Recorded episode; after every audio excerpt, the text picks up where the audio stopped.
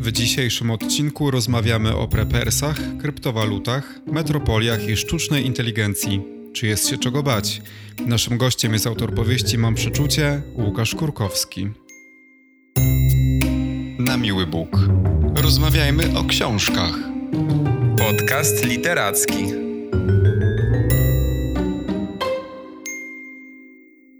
Cześć, witajcie w kolejnym odcinku podcastu Na Miły Bóg. Witaj Maćku. Cześć, dzień dobry. Dzisiaj porozmawiamy chyba o temacie, którego jeszcze u nas nie było. Będziemy mówić o kryptowalutach, prepersach i destrukcyjnych metropoliach, a to za sprawą książki Mam przeczucie, wydanej przez Cyrankę, której autor Łukasz Krukowski jest dzisiaj z nami.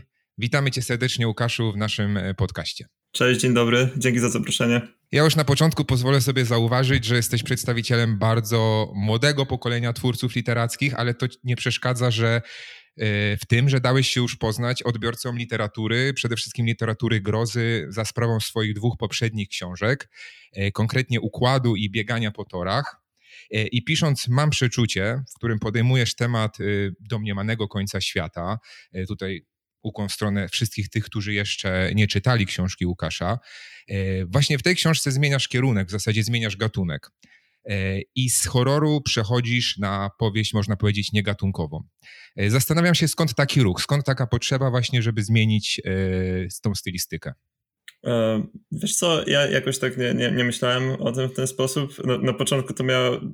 Ogólnie ta literatura, którą ja tworzyłem, Weird Fiction, to no, no, no może jest to hermetyczna literatura właśnie gatunkowa, ale mm, elementy tej stylistyki można znaleźć w wielu gatunkach. To nie jest coś e, tak hermetycznego, jak choćby jakieś, nie wiem, high e, fantazy, czy, czy jakieś heroic fantazy, tak, gdzie jest jasno określone są ramy gatunkowe. Na Queer Fiction to, to, to jest coś o, o wiele bardziej e, takiego płynnego, mimo że to jest powiedzmy, że specjalna odmiana literatury grozy, właśnie horroru.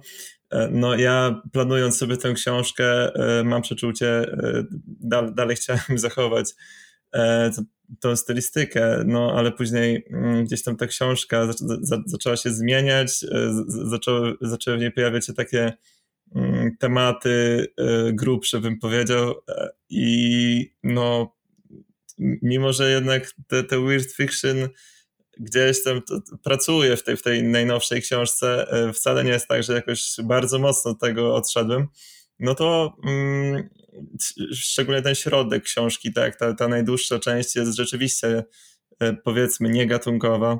Mm, wydaje mi się, że to po prostu takie jakieś wewnętrzne wymogi tej historii to, to na mnie trochę wymusiły, tak, e, żeby żeby, tak, żeby to bardziej w jakiś realistyczny sposób pokazać. Mm, te dwie pierwsze książki, to rzeczywiście to są bardzo hermetyczne rzeczy, tak? E, ja, ja o nich tam e, już, już parę osób w innych, w innych tam nagrywkach czy, czy na jakichś spotkaniach się mnie o nie pytało. Ja zawsze mówię, że to są takie rzeczy bardziej przeznaczone dla ograniczonego mm, grona czytelników. E, natomiast ta książka, mam przeczucie, nie jest tak hermetyczna. No, ja się cieszę w sumie, że tak wyszło, nie? Ale to tak jak mówię, to bardziej jest coś nieplanowanego. E, tak, tak wyszło samo z siebie. No okej, okay, trochę jednak tej, tej, tego horroru zostało. Y, ja bym powiedział, że przede wszystkim na końcu bombardujesz tym czytelnika i fajnie. A jeszcze przechodząc właśnie do tych tematów, o których e, mówisz, które wymogły na ciebie taką, a nie inną e, gatunkowość tej książki, no to mm, pozwolę sobie tutaj z uporem dla wszystkich tych słuchaczy, którzy jeszcze nie czytali książki Łukasza tytułem wprowadzenia powiedzieć, że e, mam przeczucie, to jest taka dystopia w pełnej krasie. Główny bohater Ar Ar Artur jest takim zafiksowanym człowiekiem na punkcie kryptowalut właśnie, ale też bukmacherki. No i generalnie można byłoby przejść obok tego obojętnie, bo to, bo to popularne zajęcia. E, natomiast jest jeszcze coś dodatkowego, konkretnie to, że mieszka on w dużym mieście, w metropolii, jak to nazywasz w książce, e, i jest nią przerażony. E, wszystkie nowo powstające wieżowce budzą w nim jakiś lęk i generalnie rozwój technologii go przeraża, poczucie jakiegoś zagrożenia w nim wzbudza. Dlatego w pewnym momencie postanawia wziąć sprawy w swoje ręce i się jakoś zabezpieczyć, ukryć właśnie przed tym nie do końca określonym złem tego świata. I powiem szczerze, że na moje takie czytelnicze mm, doświadczenie, to jest taki miks tematów, który chyba w polskiej literaturze jeszcze nie występował.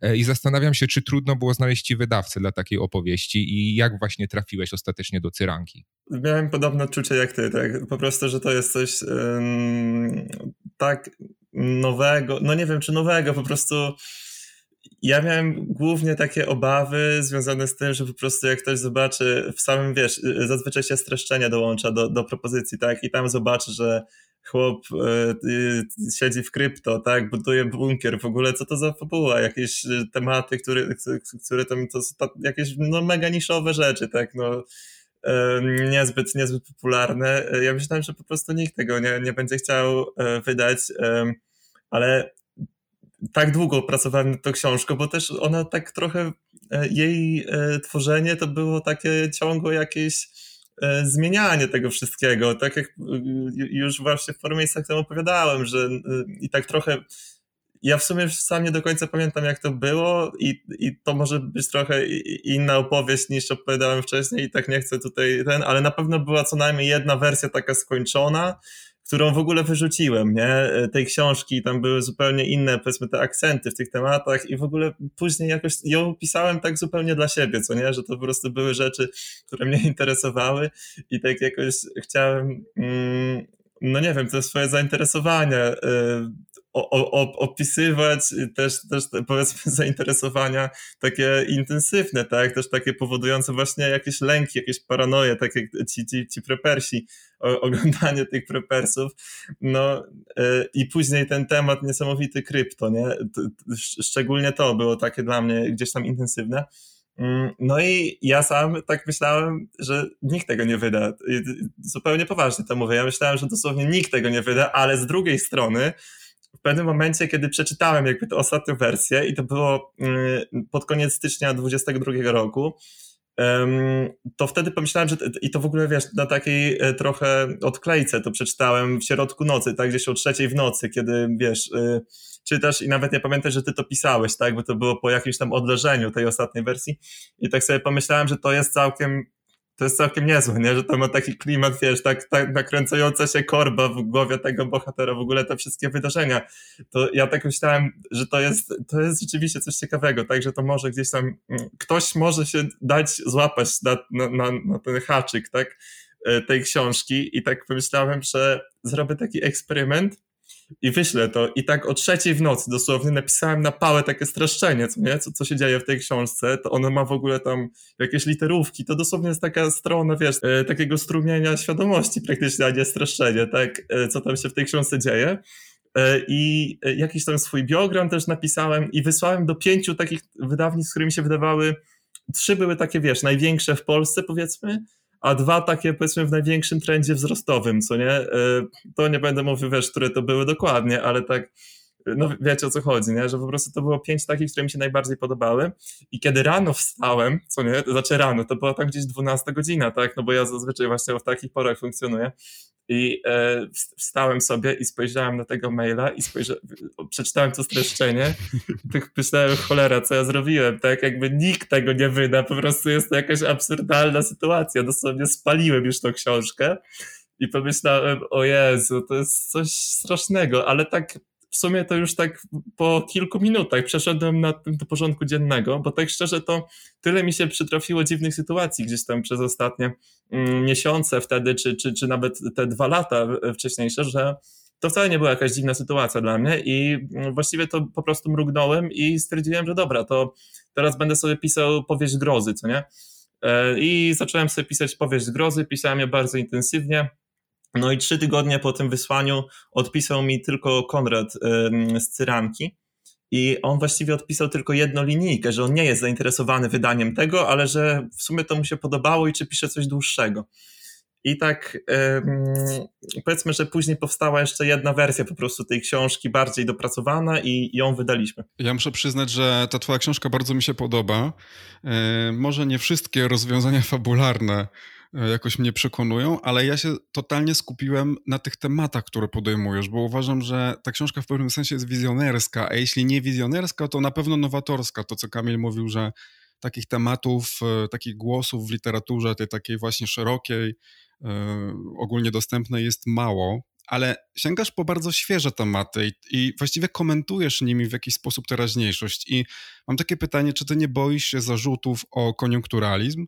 Słuchaj, no to też była taka moja obawa, nie, że mm, wiesz co, ja nawet, y, nawet ma to taki wymiar chciałem powiedzieć, że taki hipersądu, tak, że napisałem książkę i ona jakby zaczęła nawet y, więcej, tak, pracować w jakiś zupełnie jeszcze inny sposób, kiedy jeszcze pojawia się ten kontekst wojny, tak, że w tej książce wojna na przykład jest, jest jako taki takie, taka dziwna rzecz, którą ci prepersi sobie gdzieś tam opowiadają, a, a, a jeszcze do bohatera trafia to informacja o możliwej wojnie z ust jakiegoś dziwnego wujka, tak? Y, I wtedy, kiedy wybuchła wojna na Ukrainie, kiedy Rosja zaatakowała Ukrainę, to ja w ogóle wtedy myślałem, że już na pewno nikt nie wyda tej książki, bo to właśnie przez ten kontekst, tak? Przez ten taki nowy, jakiś dziwny kontekst, bo ja pisałem zupełnie bez tego kontekstu, po prostu jako, jako jakoś szaloną rzecz. I teraz, kiedy wyszła ta książka, do momentu jej wydania też tak miałem w głowie coś takiego, że to w sumie jest trochę głupie, tak, że jakby napisałem o tych wydarzeniach, powiedzmy o tej y, hoście kryptowalut w taki alegoryczny sposób z 2021 roku, o tych powiedzmy lękach pandemicznych, o tej dziwnej sytuacji tych, tych, tych, tych prepersów, no głównie to było gdzieś tam wzorowane w sensie ja, ja głównie oglądałem tych prepersów amerykańskich, tak, którzy wtedy, mm, kiedy były protesty yy, związane z zabójstwem George'a Floyda, to mm, oni gdzieś tam w tych Stanach najbardziej konserwatywnych totalnie ześwirowali, nie? Na Florydzie i w, i w Teksasie oni jakieś, wiesz, nagrywali o, o mm, fragmenty z Biblii e, na zmianę z filmami, jak strzelać z karabinu snajperskiego, nie? I jak zabezpieczyć swój, swój teren. W ogóle to były, oni się spodziewali jakiejś, wiesz, drugiej wojny secesyjnej i w ogóle to dalej się spodziewają, ja, bo dalej mi się, wiesz, wyświetlają te, wyświetlają mi się po prostu te, te filmy. I e, kiedy pomiędzy przyjęciem tej książki do wydania i tym, jak ona się ukazała, to było około roku, to mm, myślałem bardzo dużo o tym, tak, że to jest coś głupiego, co robimy, bo tak naprawdę no jest takie powiedzenie, w sensie to powiedzenie, to jest fragment e, z fenomenologii ducha chyba, tak, u Hegla, że, że słowa Minerwy wylatuje o zmierzchu, tak, to jest taki, tak, taki szumny fragment bardzo znany, że mądrość taka prawdziwa przychodzi dopiero, kiedy się e, jakieś wydarzenia skończyły, można na nie spojrzeć z perspektywy, a ja gdzieś tam, wiesz, zrobiłem dokładnie odwrotnie, nie, i no, no nie wiem, czy nie wiem, czy to jest jakby, to też jest taka trochę paranoiczność, ale ja bym się usprawiedliwił w taki sposób, nie? I to jest taki mój argument za tym, co zrobiłem i, o, i być może po prostu sam siebie tłumaczę. To jest taki, wiesz, jakiś argument głupawy, ale ja bym się usprawiedliwił w ten sposób, że gdyby to odkładać, tak, wydanie tej książki na przykład, albo napisanie, to być może rzeczywiście byłby jakiś koniec świata, ponieważ ja wtedy naprawdę miałem takie, kiedy opisałem takie lęki apokaliptyczne i być może byśmy nie zdążyli. Mhm. Ale wspomniałeś o wojnie i chciałem zadać kolejne pytanie, właściwie na które już trochę sam odpowiedziałeś, bo pomyślałem sobie, jak zobaczyłem na końcu te daty, na końcu tekstu, że pisałeś tę książkę w latach 2020-2022, e, że faktycznie pisałeś tę książkę w czasie pandemii i w trakcie hossy e, kryptowalut i zastanawiałem się, jak ostatecznie mm, te wydarzenia wpłynęły na kształt powieści. E, bo wiesz, na przykład w pandemii mnóstwo ludzi pisało coś w rodzaju takich dzienników pandemicznych celebryci, pisarze, pisarki, też ludzie do szuflady sobie gdzieś tam pisali.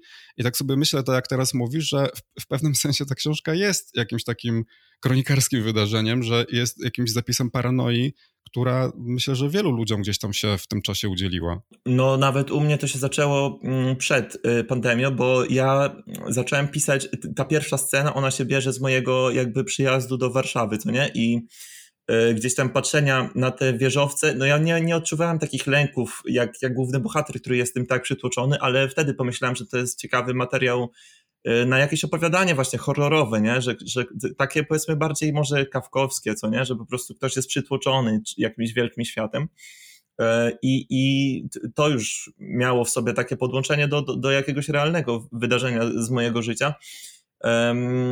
I później, ale jakby też, te, też ten wątek obstawiania to też jeszcze się bierze ze wcześniejszych moich doświadczeń i, i też kiedyś napisałem takie opowiadanie o obstawianiu, ono wyszło w tym zbiorze opowiadań Układ, nazywało się Gracz, ale to było, to było takie krótkie opowiadanie, bo ja gdzieś tam się tym zajmowałem od, od bardzo dawna, obstawianiem, no głównie zdarzeń sportowych w szkole, w szkole średniej, to miałem taką największą intensywność powiedzmy w tym, natomiast kiedy zaczęła się pandemia, to chciałem mm, napisać książkę o prepersie i o obstawianiu e, bez krypto, nie? Ale byłem zaangażowany, powiedzmy, w rynek, w rynek krypto. I ten temat stał się dla mnie tematem totalnie numer jeden, i szczególnie ten kontrast między jakimiś masakrycznymi wydarzeniami, nie tylko tymi wielkoskalowymi, takimi jak pandemia i tak dalej, y, ale też takimi powiedzmy bardziej też osobistymi, nie? Że tam no tam nie mówiąc ze szczegółami, ktoś w mojej rodzinie był hardkorowo chory na COVID i tak dalej i nikt nam nie chciał pomóc i tak dalej, nie? To jakimiś takimi dziw... i też cała ta izolacja, odwołanie uniwersytetu, też później ja sam miałem problemy, z... no same takie y, złe, złe rzeczy się wydarzały, a krypto na odwrót, nie? Cały czas do góry i to było coś niesamowite, w sensie no to było to było tak jak wydarzenie z jakiegoś snu, co nie? I w 21 roku Y, na wiosnę, wiedziałem, że muszę jakby wszystko to wyrzucić, co miałem poprzednio o obstawianiu i o bookmacherce i napisać to od nowa, tylko jakby skrypto, co nie? Bo po prostu to był główny temat w mojej głowie i dokładnie tak zrobiłem. I no, wydaje mi się, że to może mieć, jakby to jest rzeczywiście na takiej zasadzie czegoś w rodzaju pamiętnika albo czegoś w rodzaju prozy inspirowanej tak, tymi, tymi wydarzeniami około pandemicznymi. Natomiast no, jak czytaliście, to, to wiecie, że to raczej nie jest e, specjalnie coś realistycznego, tak? To nie jest właśnie jakaś, jakaś proza kronikarska, czy nawet w ogóle tam nie padają żadne konkretne e, daty, ani w ogóle nawet nazwy jakichś ulic, miejscowości, tylko jest to bardziej taki no, szalony opis z głowy jednostki, która jest owładnięte jakąś szaloną logiką życia, tak, logiką obstawiania. Mhm. Wiemy już, że łączą cię z głównym bohaterem pewne elementy. No oczywiście też możemy zakładać, że, że też pewne rzeczy was różnią. E, natomiast zastanawiam się, skąd wziął się w tobie pomysł właśnie na kompletną wizję tego bohatera, głównego bohatera Artura, bo w moim mniemaniu to jest taka postać, która bardzo różne emocje może wzbudzać. Gdzieś we mnie wzbudzała irytację, której się trochę mm, wyrzekałem, bo miałem wrażenie, że niewłaściwie robię, irytując się na niego, bo gdzieś tam jakąś taką jego proroczą właściwość widziałem i być może należy go jednak docenić. Właśnie według ciebie kim dla czytelnika Artur powinien być? Bardziej taką przestrogą, czy jakimś przewodnikiem na przykład? Właśnie ja sam bardzo mało się nad tym, wiesz, zastanawiałem pisząc, e, a teraz się nad tym zastanawiam bardzo często, kiedy y, czytam y, albo, albo słucham tego, co mi mówią właśnie czytelnicy, jak, jak oni to odebrali i te, ten odbiór się gdzieś to tak no jest całe takie spektrum, tak? Ludzie, którzy myślą, że to jest jakiś nieludzki bohater, osoba taka skrajnie zaburzona, jakiś właściwie potwór, tak? To, to Łukasz Orbitowski, tak? E, tak e, powiedział, że to jest e, albo, albo Piotr Gociek, ale wydaje mi się, że Łukasz Orbitowski też. Właśnie, oni szli w taki w taką stronę, że to jest potwór, człowiek, który jest potworem to, dlatego, że się boi, tak, że, że nim owładnął jakoś ten lęk. A z drugiej strony e, Iżbel e, Szatrawska napisała, że ona się jakoś wczuła w to, tak, że, że, że w tym bohaterze ta korba w jego głowie, która została uruchomiona, tak, przez, e, przez to wszystko, co mu się przytrafia.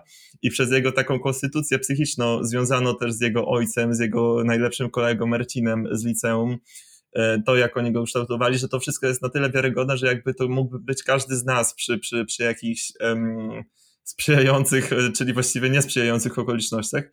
No i tak e, ja, kiedy to pisałem, to no, muszę wam powiedzieć, że nie mogę o tym powiedzieć dokładnie, o co, o co chodzi, tak? E, bo to są jakieś takie szczegóły właśnie, które nie, nie, nie dotyczą tylko mojego życia, niestety, tak? Jeszcze jest to zaangażowane, powiedzmy, kilka osób. Natomiast i, i raczej one by nie chciały, żebym o tym opowiadał. Natomiast Artur wydaje mi się, że jego to, kim on jest, to są takie najbardziej zdegenerowane cechy, które jakby ja w sobie gdzieś tam, no nie, nie wiem, czy noszę cały czas, tak, ale na pewno takie, które na pewnych e, etapach gdzieś tam e, ja, ja w sobie widziałem. I one są jeszcze tak no, mo, na, bardzo mocno podkręcone, ale też powiedzmy trochę zuniwersalizowane, tak, że jakby ch chciałem, żeby on rzeczywiście był kimś w rodzaju, tak jak powiedziałeś, y proroka, który jest nastawiony jakoś tak hi hiperempatycznie tak, na ten świat, który go otacza, a jednocześnie ma w sobie taki potencjał emancypacyjny, że widzi, jak on to, y, y, on sam widzi, jakie to jest wszystko w nim jakby E, nie chcę mówić, że głupie, tak, ale że to jest właśnie takie uwarunkowane, że, że to ten świat go stworzył, a on chce jakoś to przekroczyć.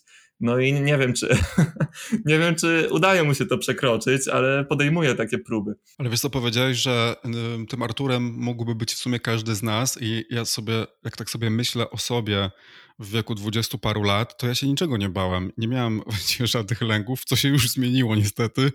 Ja jestem trochę, z trochę starszego pokolenia, a Artur, zarówno Artur, jak i ty, właściwie jesteście z tego słynnego pokolenia Z, o którym czasami się mówi, że ono wychowało się ze świadomością nadciągającego końca, że to jest takie pierwsze pokolenie, które w tak młodym wieku, w takim wieku dla wielu osób formacyjnym, zderzyło się a z globalnym ociepleniem, B z walką o surowce, z jakimiś apokaliptycznymi wizjami, nawet na poziomie popkultury, na przykład w Black Mirror nie? I, i tego typu rzeczami.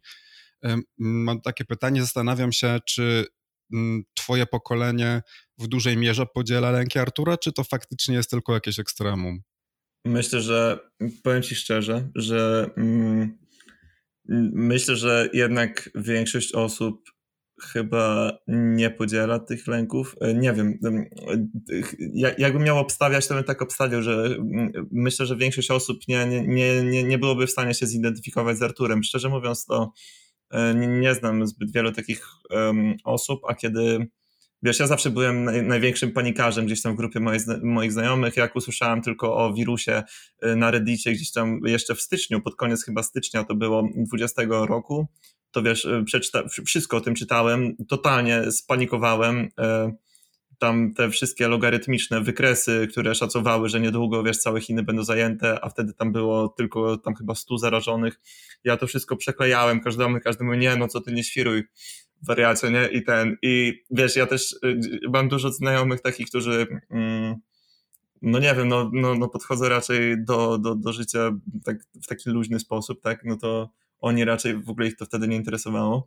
Um, później byłem pierwszą osobą, która um, mówiła, że stary zaraz zamknął WUM, tak, Warszawski Uniwersytet Medyczny, zaraz zamknął w ogóle wszystko, to pewnie nas też zaraz zamknął, tak, czyli Uniwersytet Warszawski i mówili mi wszyscy, nie no, co to jest stary, nie, nie zamknął nic. Oczywiście zamknęli, tak, później byłem pierwszą osobą, która mówiła, że w ogóle jakieś, no bo zacząłem oglądać tych prepersów, tak, totalnych świrów i mówiłem, że ja też chcę jakieś zapasy, a oni mówią, nie, no co ty, ci ludzie, co wykupują tam makaron, debile, tak, to są po prostu jacyś idioci, to w ogóle nic nie będzie, tak, a później, później były te, zaczynam może za, zapasy, to rzeczywiście trochę przesada wtedy była, no ale w każdym razie ja zawsze byłem tym największym panikarzem, więc wydaje mi się, że byłem predysponowany do napisania tego typu książki, natomiast, natomiast no... Mm, ja nie lubię tego gadania o tych pokoleniach, nie? no bo na przykład wiesz, dużo osób z mojego pokolenia, jest dużo osób, które nie myślą aż tak długoterminowo powiedzmy, nie są aż tak długofalowo nastawione na jakieś planowanie rzeczy, bardziej wynajmują mieszkania, a nie biorą kredyty, co nie? Żyją chwilą. Jest duże spektrum, dokładnie, dokładnie, żyją chwilą. Wydaje mi się, że mm, na przykład też jest duże, duża różnica między ludźmi, którzy żyją w miastach, a którzy żyją w sensie w jakichś wielkich aglomeracjach a którzy żyją gdzieś e, na wsi, tak. E, dużo osób z mojego pokolenia podobno głosuje na, na takie partie, których, na które ja bym w życiu nie zagłosował, tak. No już nie chcę tutaj mówić dokładnie na jakie, ale no generalnie mm, jest jakieś spektrum osób, też, też ja, ja nie mam pojęcia, jak to się rozkłada procentowo, ale wie, wiem, że na pewno ja jestem totalnie, jestem totalnym panikarzem, nie, niestety w sensie przynajmniej wtedy byłem, teraz już jakaś tolerka jest na te apokaliptyczne wydarzenia. Kiedy wybuchła wojna na Ukrainie, to mm, powiem szczerze, że znowu gdzieś tam się to wskrzesiło we mnie. Oglądałem filmy e, o zagładzie nuklearnej, takich rzeczach, ale też e, to nie trwało aż tak długo, nie? Później jakoś przeszliśmy nad tym, nie chcę powiedzieć, że do porządku dziennego, bo to by trochę makabrycznie zabrzmiało, ale powiedzmy, że ta, mimo jakichś gruźb nuklearnych ze strony tam Federacji Rosyjskiej, ich najważniejszych polityków, to ja już ten klimat apokaliptyczny zelżał, nie? Może dlatego, że też jestem trochę starszy. Ale też to twoje przeczucie, tak jak sam powiedziałeś, w kilku przypadkach e, może nawet pomogło, tak? Jeśli mówiłeś, że będzie coś z powodu pandemii zamknięte i to się działo, no to, no to, to, to jest chyba taka też dobra cecha. Możemy mówić właśnie o przeczuciu, a, a z drugiej strony właśnie o, takim, o takiej panice i gdzieś trzeba znaleźć ten balans. A wydaje mi się, że właśnie w przypadku Artura to... Yy, ta tendencja do ulegania przeczucia, do jego przeczuciu jest bardzo tak groteskowo wręcz przedstawiona, bo właśnie o ile obstawianie meczów w oparciu na ty, o to przeczucie jest całkiem typowe, no to budowanie schronów na jakichś błyskawicznie wydzierżawianych działkach to już jest taki daleko posunięty krok. E, no i tak się zastanawiam, jak bardzo powinniśmy temu przeczuciu według ciebie ufać. No to zależy, tak, zależy na ile jesteśmy, no książce jest takie rozgraniczenie między prorokami a pajacami. Nie wiem, czy pamiętacie. E, I, i wydaje mi się, że to tutaj jest. E, tutaj tu, tu, tu, no, no to jest ten, ten najważniejszy, najważniejsza rzecz, tak? Czy ktoś się czuje na tyle um, dobrym trendseterem, jakimś takim, oso, oso, no nie trendseterem, tak, takim powiedzmy go, człowiekiem, który widzi trendy, który, który ma dobre przeczucia, czy ktoś już jest um, nie wiem, być może jego zdolności do, do takiego chwytania e, stanu świata mm, są, są jakoś rozregulowane. Wydaje mi się, że to każdy powinien sam jakoś oceniać. Chyba ktoś się mnie o coś podobnego zapytał w Łodzi na spotkaniu, to powiedziałem, że ja to jakby najlepsza opcja z tej książki, z tych postaci, to, to tak jak ta Jagoda mówi nie, w pewnym momencie, że po prostu lepsze niż obstawianie e, jest e, wychillowanie, nie? Po prostu nie, nie, jakoś nie, nie poddawanie się aż tak um, przeczuciom, żeby, a, a na pewno nie tak, żeby pójść um, tą, za tą logiką bohatera, tak? Czyli all in. Bo właśnie ta granica między byciem prepersem a neurotyzmem, czy psychozą, czy właśnie apofenią, o której też wspominasz w książce, czyli może tutaj powiedzmy takim chorobliwym doszukiwaniu się znaczenia i symboli właściwie we wszystkim, y, no może być cienka, nie? No bo czym innym jest przygotowanie się na wypadek katastrofy czy nawet wojny, a czym innym na przykład na koniec świata, no do którego z definicji i tak chyba nie ma sensu się przygotowywać jakoś tam za bardzo. Y, I, I, zastanawiam się na przykład, czy ten y, bohater dla jednych może być człowiekiem odklejonym zupełnie od rzeczywistości, a dla innym tam chyba używasz takiego sformułowania, że jest obudzony czy przebudzony, coś takiego. I ostatnio dużo się mówi o przebudzeniu, ale właśnie w takich różnych kontekstach, które uchodzą za dosyć dziwaczne, bo e, przebudzeni są ci, którzy e, uważają, że Ziemia jest płaska, e, albo ci, którzy gdzieś widzą jakiś reptilian nie? wśród nas ta lista jest długa i zastanawiam się na przykład, na ile takie zjawiska mogą szkodzić samej kulturze prepersów. Czy oni czasami nie są jakoś tak przez przypadek postrzegani po prostu jako ześwirowane osoby? Ja myślę, że ja myślę, że są. Prepersi to też nie jest jakiś monolit, tak? Jest, jest wiele tam różnych w ogóle sposobów przygotowywania się. Na przykład ludzie, którzy przygotowują się w miastach, inaczej się przygotowują niż ci, którzy mieszkają na wsi, ale też w ich e, strukturze powiedzmy myślenia o tym e, też są różne, e, różne powiedzmy drogi. No i ja widziałem takich prepersów, którzy totalnie właśnie byli i dalej są z takimi prepresami spiskowymi, tak? Szczególnie kiedy te szczepionki zaczęły, wiesz, ten cały ten temat. Ja nawet nie wiem, czy nie, nie zajmie wam zasięgów, jak w ogóle cokolwiek, chociaż chyba to już tak nie działa, ale generalnie cały ten temat y, koronawirusowo-szczepionkowy, kiedy z, zaczął na, przybierać na sile, to mm, bardzo wielu ludzi totalnie ym, no, ześwirowało i to też trochę jest w tej książce jest taki wątek, tak, że w pewnym momencie, kiedy on się, kiedy on pije y, taki zepsuty napój, tak, i idzie na no nie spoilerując, ale idzie na takie wydarzenie, powiedzmy, które ma miejsce w kościele i później jest taki pochód i on sobie wyobraża, że to, to są ludzie, którzy właśnie się odłączyli od systemu na wsi, są jakąś ko komunę, y, razem tworzą antyglobalistyczną, tak? To są właśnie te pojęcia, powiedzmy, z, tych, z, z tej bańki spiskowej. Ja szczerze mówiąc byłem w to ostro wkręcony, bardziej tak właśnie nie chcę tutaj y, mówić, że intelektualnie, natomiast no ja się w to nie wczułem nigdy tak e, osobiście, ale bardzo dużo takich rzeczy czytałem, gdzieś tam wszyscy ci youtuberzy, znaczy może nie wszyscy, ale bardzo wielu tych youtuberów, których wcześniej oglądałem, dlatego że oni mówili na przykład, jakie rośliny hodować na, na wsi, albo y, jak, w sensie, no, jak, jakie, rośliny, jakie rośliny uprawiać na wsi, albo jak, jak, jakie nalewki e, robić na odporność, czy coś takiego. Nagle zaczęli mówić, w jaki sposób e, uchronić się przed e, szczepieniami, w jaki sposób obalić rząd, tak? Jakieś partyzantki chcieli zakładać w Polsce też i to w ogóle jedna z tych osób została aresztowana. Nie chcę, nie chcę taki jeden z takich czołowych prepersów, powiedzmy, YouTube'owych. Nie chcę w to mm, wchodzić, natomiast e, to były bardzo takie dziwaczne czasy, totalnie można zwariować. E, szczególnie wtedy można było zwariować, wchodząc w te tematy. Ja na szczęście wchodziłem w nie e, tylko siedząc przy komputerze, natomiast właśnie i, i oglądając, słuchając i czytając o, o tym, natomiast bohater książki, on się w to bardzo angażuje i w tym momencie właśnie jest bliski takiego totalnego wariactwa. Być może nawet przekracza tę granicę. Ja bym raczej, tak jak mówię, mm, jeśli już czujemy się, to nie jest jakaś rada terapeutyczna, natomiast ja mam taką intuicję, że jeśli czujemy się mm, zbyt odklejeni, ja bym polecał po prostu wychillować, a nie obstawiać. No dobra, ale w tym, w tym świecie prepersów albo w tym świecie takim, do którego oni się przygotowują, tam jakąś ro rolę konkretną miałyby pełnić kryptowaluty? Te tematy się łączą, czy to po prostu ty je połączyłeś w tej książce? Ten temat, powiedzmy kryptowalutowy, on bardzo był mocny w środowisku tak zwanych anarchokapitalistów.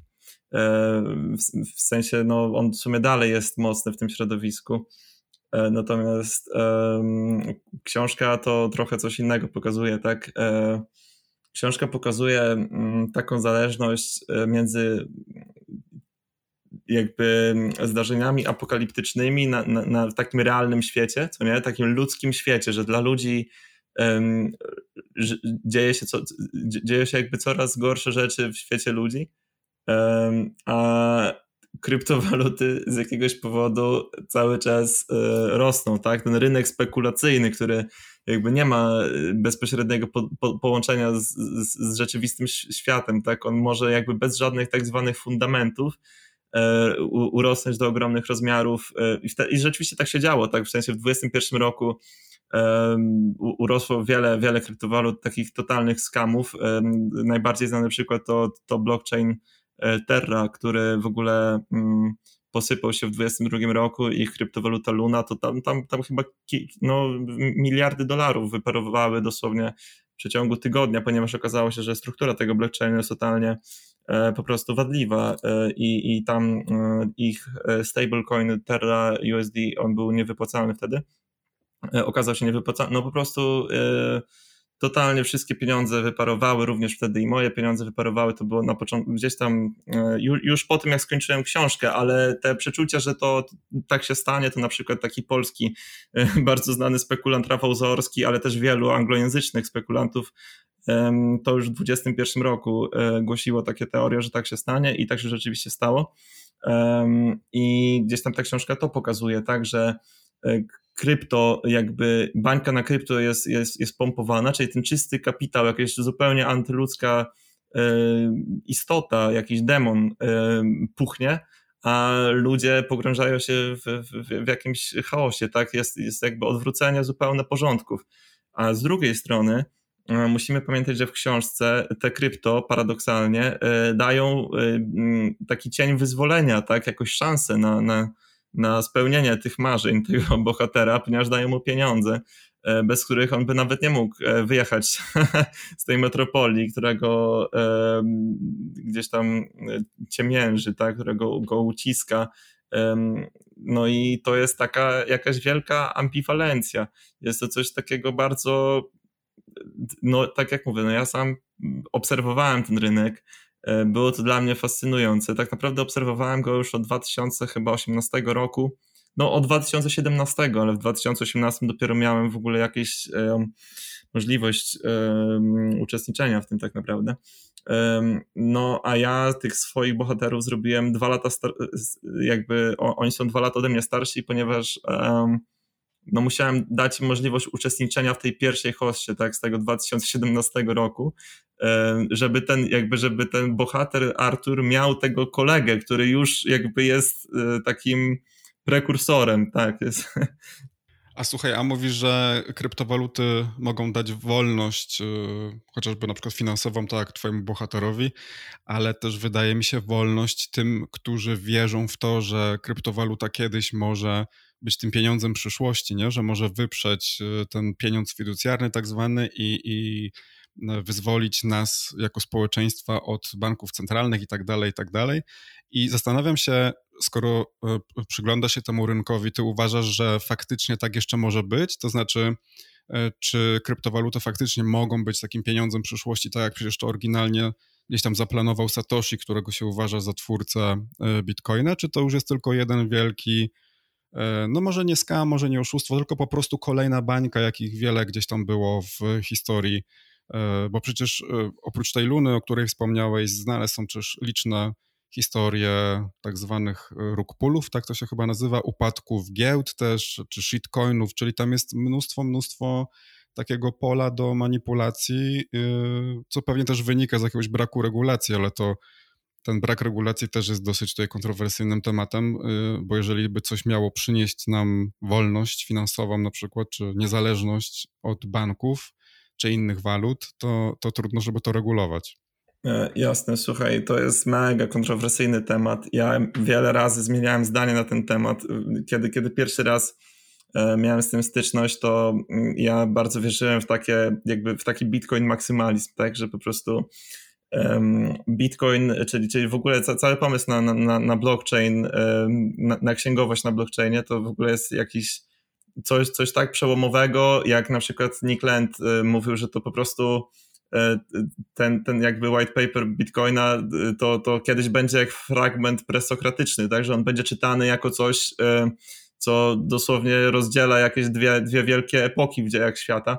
Ja, ja teraz tak się zastanawiam nad tym i myślę, że po prostu w takiej właśnie jakiejś wizji pesymistycznej, to rzeczywiście Bitcoin może być może być tą walutą przyszłości, ponieważ jak się tak zastanowimy, na przykład chyba Donald Trump powiedział tak dwa miesiące temu, że on chciałby zrobić e, w Stanach takie miasta, wolne miasta, on to nazwał, chyba jakoś tak, takie w ogóle dosłownie coś jak Night City z Cyberpunka, nie? Że, że jakieś, jakieś miasta zbudowane przez tych turbokapitalistów, e, w których e, prawdopodobnie nie, nie obowiązywało prawo demokratów, tak? Które jest jakieś w ogóle według Trumpa jakimś hoaxem. E, no i tak sobie myślę, że gdyby jakby świat się podzielił na takie komuny, powiedzmy tak, jakieś tur turbokapitalistyczne, to rzeczywiście to by było logiczne, gdyby tam każdy miał swoje, swoje krypto, tak, które by obowiązywało w danej tej komunie. Oczywiście, gdyby to był świat turbokapitalistów, to nie musiałby mieć żadnego mm, banku centralnego, tylko byłby taki prawdziwy, wolny rynek z zupełnie zdecentralizowaną księgowością. To by było coś ultradystopijnego, chociaż kiedyś ja wierzyłem, że to właśnie byłoby coś... Yy, wspaniałego, tak, bo to, to, to by wszystkich tych biurokratów, powiedzmy bankierów po prostu usunęło. E, natomiast teraz wydaje się, że kapitał ma takie zdolności do, do takiej kolonizacji, tak, do jakiejś takiej totalnego e, jakby wpływania na stosunki e, ludzkie, na ten świat powiedzmy ludzki, więc wydaje mi się, że mm, jednak lepszy jest krok w stronę regulacji na krypto i po prostu uznania tego za jakiś e, rynek właśnie spekulacyjny, za coś w rodzaju rynku powiedzmy New Connect, tak, na giełdzie. Nie wiadomo, tak, to jest wszystko na razie tak niszowe, że tak naprawdę wszędzie, gdzie gdzieś idę, no to ludzie nie wiedzą, co to jest w ogóle, tak, nie, nie, nie, nie znają się za bardzo ani na blockchainie, ani na, na krypto. E, więc to na razie to sobie możemy tak, wiesz, tak jakoś e, w sferze takiej totalnej spekulacji, nie, właśnie się poruszać, tak, no. Ja generalnie myślę, że ten temat kryptowalut y, zostawimy sobie na, na tym momencie y, w tej rozmowie, natomiast cieszę się, że on został podjęty w tej książce, bo ja jako osoba, która wcześniej się też tym, powiem szczerze, nie interesowała, e, zacząłem gdzieś tam śledzić to, jak ta technologia funkcjonuje, o ile ktokolwiek wie, jak ona funkcjonuje do końca. E, I myślę, że że to jest taka dobra zajawka dla wszystkich, e, którzy, którzy nigdy się nie interesowali, a tutaj to jest wplecione w fabułę i, i, rzeczywiście można sobie mm, wiedzę na ten temat e, zgłębić bez wątpienia, bez jakby mm, ważności, czy będzie to szło w dobrą stronę, czy, czy po prostu to zniknie. Warto wiedzieć, że takie nowe technologie się pojawiają, ale chciałem zmienić jeszcze, Łukaszu, motyw rozmowy z kryptowalut na metropolię, bo ta metropolia pojawia się w Twojej książce jako taki osobny bohater, negatywny, mroczny. E, I zastanawiam się, czy dla Ciebie osobiście e, życie w dużym mieście, nie wiem, czy w ogóle żyjesz w dużym mieście, ale czy życie w dużym mieście jest właśnie przytłaczające i co jest taką najgorszą częścią takiego właśnie życia? Wydaje mi się, że nie jest aż tak przytłaczające, chociaż to zależy też kiedy, nie? No, na przykład mi, mi najbardziej przeszkadza ja całe życie mieszkałem tak naprawdę, no nie, nie, nie że na wsi, w sensie wiesz, że w ogóle e, nic dookoła nie ma, tak, ale, ale powiedzmy, że na, na przedmieściach małego miasta, co nie, w domu. Później jak mieszkałem w Warszawie, to przeszkadzało mi to, że wiesz, że, że, że no nie wiem, że mój pokój jest mały, tak, albo że w lato jest o wiele cieplej, tego typu rzeczy. Jakoś nie przytłaczały mnie takie, takie sprawy, jak, jak bohatera przytłaczają w ogóle te wieżowce i to wszystko, to, to dla mnie to jest um, jest coś takiego transgresywnego w tym, że rzeczywiście jest tak w Warszawie, tak jak to jest e, opisane mniej więcej w książce, że, że wiesz, że są te budynki mieszkalne, takie zupełnie przesłonięte tymi wieżowcami w centrum, no to była słynna sprawa tego tego budynku, który jest przy hotelu Intercontinental, że w hotelu Intercontinental oni wycięli specjalnie dziurę tak e, przed wybudowaniem go e, w projekcie, e, żeby mm, jakby ten blok mieszkalny zyskał światło. Natomiast to już było wiele lat temu, a od tego czasu wiele jakby mm, bloków straciło światło przez różne nowe wieżowce.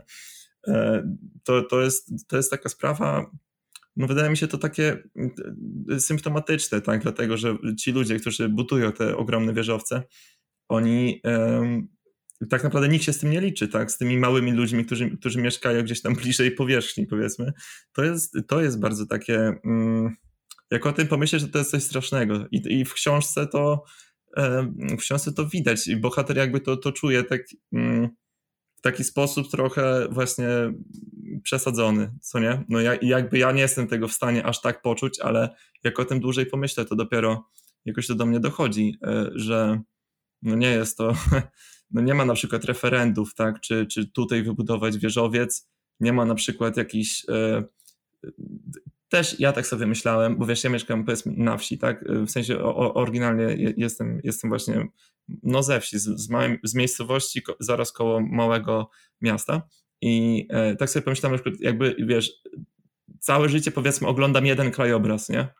E, I nagle gdyby ktoś, jakiś wielki wieżowiec postawił koło mnie, e, taki, że na przykład przesłaniałby cały widok z mojego okna, no to to by było coś mega strasznego, nie? To by, było, to by była jakaś ingerencja w, we mnie tak naprawdę, w moją przestrzeń życiową, mimo że nie bezpośrednia, co nie? Bo przecież on by miał na swojej działce ten wieżowiec.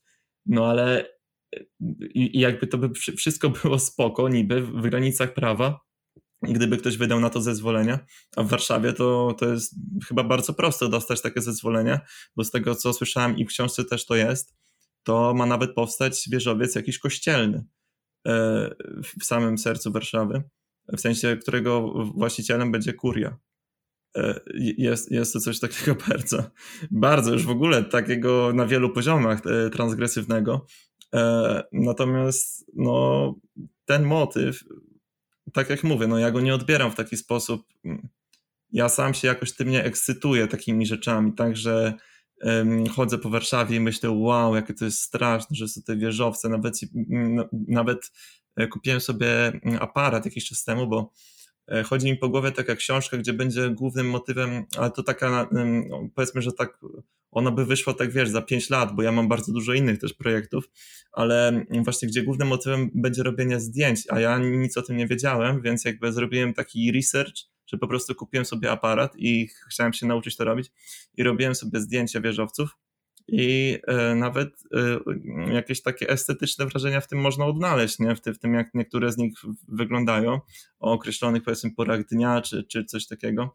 Natomiast no sama ta koncepcja właśnie wybudowania wielkiego gmachu zaraz koło małego bloku mieszkalnego, które no ewidentnie ingeruje przestrzeń życiową tych ludzi, mimo że właśnie niby legalnie i nie bezpośrednio, no jest to coś przerażającego.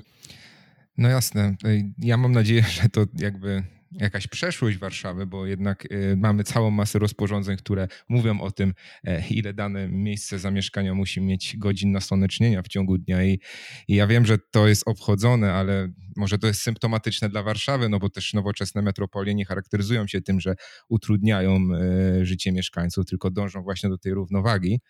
E, no ale zastanawiam się jeszcze nad jednym motywem związanym z tą metropolią w Twojej książce, bo jakby my przez całą książkę czytamy o niej, o tej metropolii, nie wiedząc w zasadzie e, o jakim mieście mówisz, ale domyślamy się, e, o, o, o, o, jakie miasto może chodzić. Ja mam takie wrażenie, że w ostatnim rozdziale trochę odkrywasz karty e, i nadajesz takie konkretne punkty odniesienia.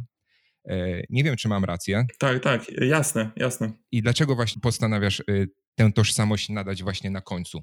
A, bo y, to się wiąże z tym, że tam jest, to jest jakby spoiler, ale powiedzmy, że to jest taki mały spoiler, tak? To nic od tego nie zależy w sumie. W sensie to zależy właśnie dokładnie to, co powiem, że krypto, y, rynek krypto się obsuwa, co nie? Na, na sam koniec. I jakby ta obsunięcie się tej bańki technokapitału jednocześnie odkrywa w tej książce Y, jakby podążając za tą logiką odwrotnej zależności, odkrywa, co to za miejsce, tak? I, I tak naprawdę dopiero na sam koniec. To jest coś jakby bohater zdjął te klapki, które wywołało w nim pęknięcie termosu. Jakby znowu odzyskał e, jakąś taką sprawczość i podłączenie do realnego świata, co nie? Bo, bo kiedy e, on kiedy jemu rozbija się na początku termos, to właśnie wtedy jakby pęka coś, no to jest takie, to może się trochę wydaje, to ja też specjalnie to zrobiłem, żeby to się wydawało trochę śmieszne, tak, i takie może naiwne, ale że kiedy on jakby rozbija termos, to jednocześnie coś jakby następuje pęknięcie takie w rzeczywistości, że on się znajduje w jakimś innym świecie, w którym jest tylko właśnie odbiornikiem tych zewnętrznych zdarzeń i wtedy tak naprawdę, mimo że on już mieszka w tej metropolii, tak zwanej przez jakiś czas, to wtedy dopiero się orientuje, gdzie on jest. Zaczynają odbierać właśnie w taki sposób, a nie w inny. I na sam koniec, kiedy rynek krypto się obsuwa, to jakby znowu wraca trochę do tego realnego świata. Ale już nie jest taki sam, tak mi się wydaje. Ale wtedy właśnie dlatego mm, te, ta, jedna, ta jedna prawdziwa nazwa ulicy powraca. Ona jest bardzo tutaj znamienna. Tak też ma, wiesz, ma podłączenia powiedzmy takie wielokrotne, tak? Na przykład do tych teorii spiskowych, do tych rzeczy typu nowy, nowy porządek świata, tak?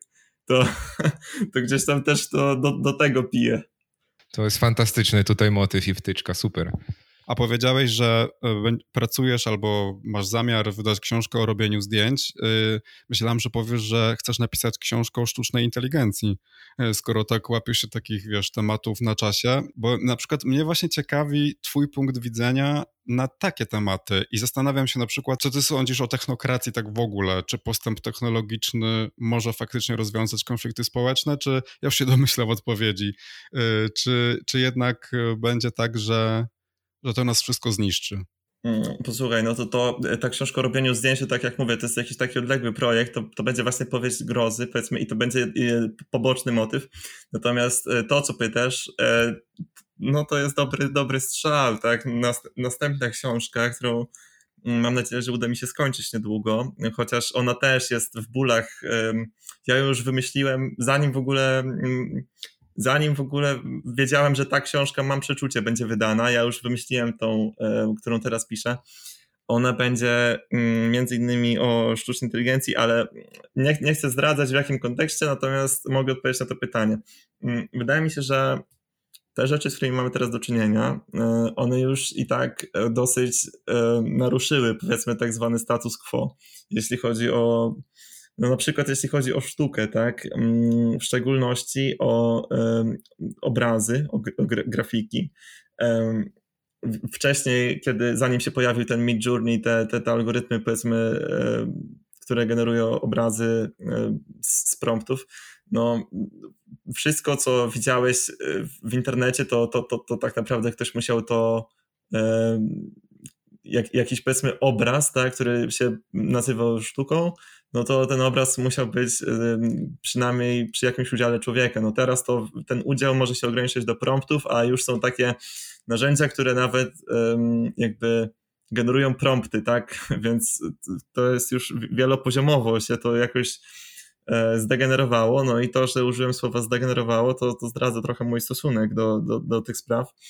Podobnie jest na przykład z literaturą, tak, no ChatGPT-4 jest w stanie, jeśli go dobrze użyć, jest w stanie e, wygenerować coś podobnego do literatury, tak, co, co na przykład jest w stylu danego pisarza, albo jest połączeniem stylu paru pisarzy. Ogólnie wydaje mi się, że status quo y, tych powiedzmy spraw związanych ze sztuką zmienił się.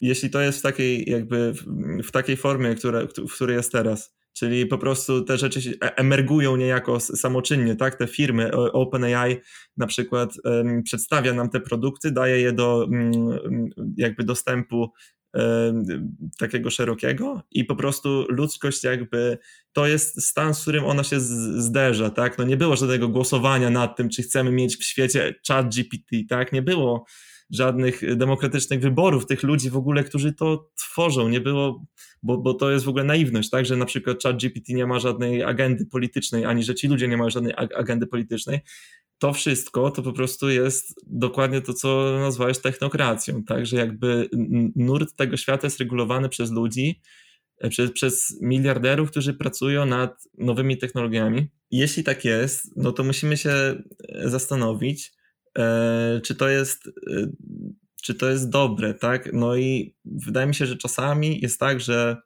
wyścig tego typu jest zdecydowanie nie jest, nie, nie jest, nie jest korzystną sytuacją. Ale to wiesz co, ja y, zawodowo zajmuję się grafiką, więc ten temat y, kombinowania na przykład GPT do pisania promptów y, w Midjourney, czy może tutaj wyjaśnijmy słuchaczom i słuchaczkom na sam koniec już, y, czyli prompty to takie opisy, na podstawie których Midjourney, sztuczna inteligencja tworzy grafiki, zdjęcia i tak dalej, to to w mojej branży też już y, może nie jest jeszcze standardem, ale śmiga y, po agencjach, że tak powiem kolokwialnie.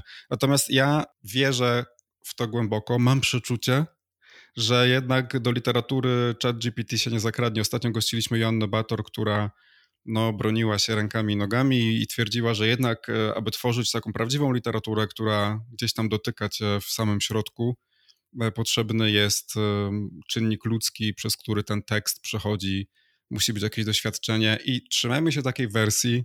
Nie, no co ty stary, ja się jej nie trzymam. Ja, ja uważam odwrotnie. Znaczy ten czynnik... Dobra, to kończymy. w ogóle zamykacie podcast przez ChatGPT. Ja mam nadzieję jednak, że czynnik ludzki zawsze będzie w tej literaturze wymagany, albo że przynajmniej jednak będziemy mogli na bardzo zniuansowanym poziomie odróżnić książkę napisaną czy powieść napisaną przez sztuczną inteligencję a żywego człowieka. E, ja wiem, że dzisiaj w dzisiejszej rozmowie padło mnóstwo takich terminów technicznych, e, bardzo specjalistycznych. Pozostaje nam chyba tylko polecić książkę Mam przeczucie Łukasza Krukowskiego. Być może dowiecie się z niej trochę więcej. No i cóż, e, będziemy Cię śledzić, Łukaszu. Dzięki. Dzięki za zaproszenie jeszcze raz. Bardzo fajnie było z Wami pogadać. Dzięki, do usłyszenia. Dzięki serdeczne, do usłyszenia. Na miły Bóg. Rozmawiajmy o książkach. Podcast literacki.